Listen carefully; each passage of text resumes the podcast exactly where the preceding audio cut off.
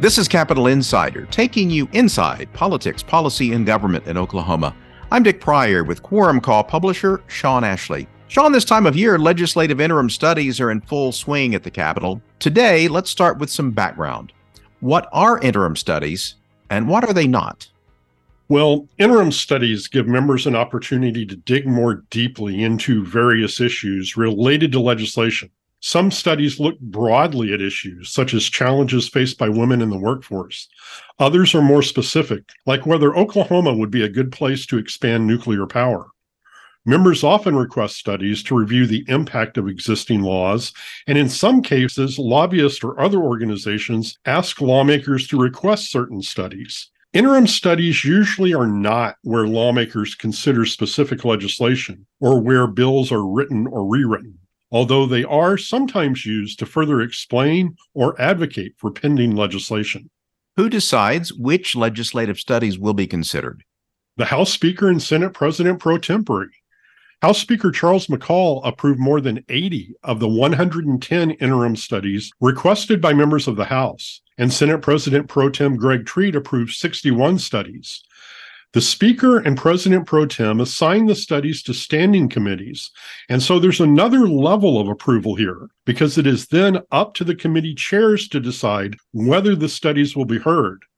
There was one Senate committee chair several years ago who was well known for not holding study hearings. I think in the eight years he chaired a committee, he may have heard one study. Hmm. Some interim studies stand out. One of those was heard in September, and it was about initiative petitions.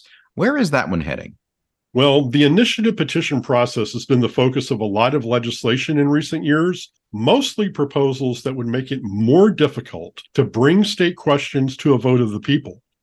Representative Mickey Dollens' study went the other direction, suggesting ways the current process could be strengthened and improved, such as lengthening the 90 day signature collection window and requiring petition elections to appear on the general election ballot in November rather than some other time of year when fewer people traditionally vote.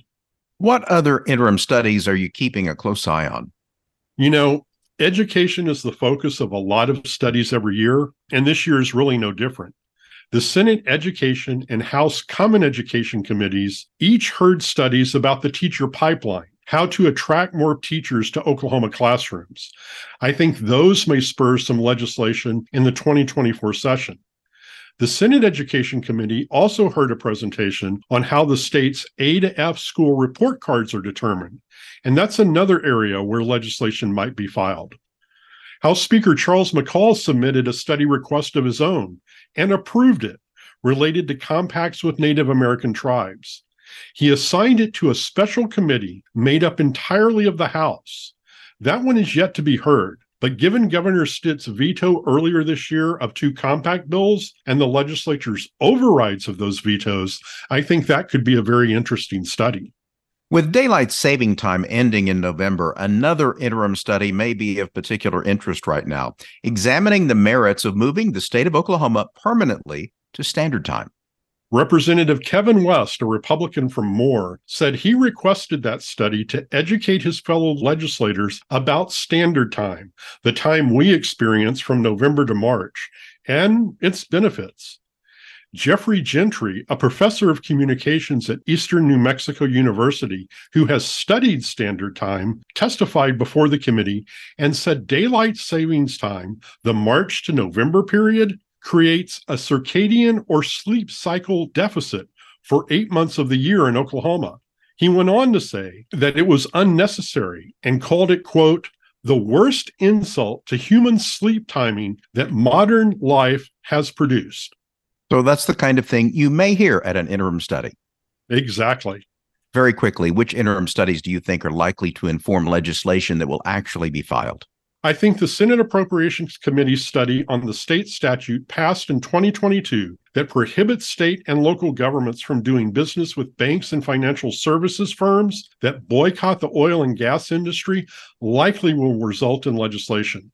There were a lot of concerns about that statute, from how the restricted list of firms is created on up to who's responsible for enforcing the bill if state entities are not following the law. All right, Shawn, thank you. You're very welcome. And that's Capitol Insider. For more information, go to quorumcall.online. You can find audio and transcripts at kgou.org and listen to Capitol Insider where you get your podcasts. Until next time, with Shawn Ashley, I'm Dick Pryor.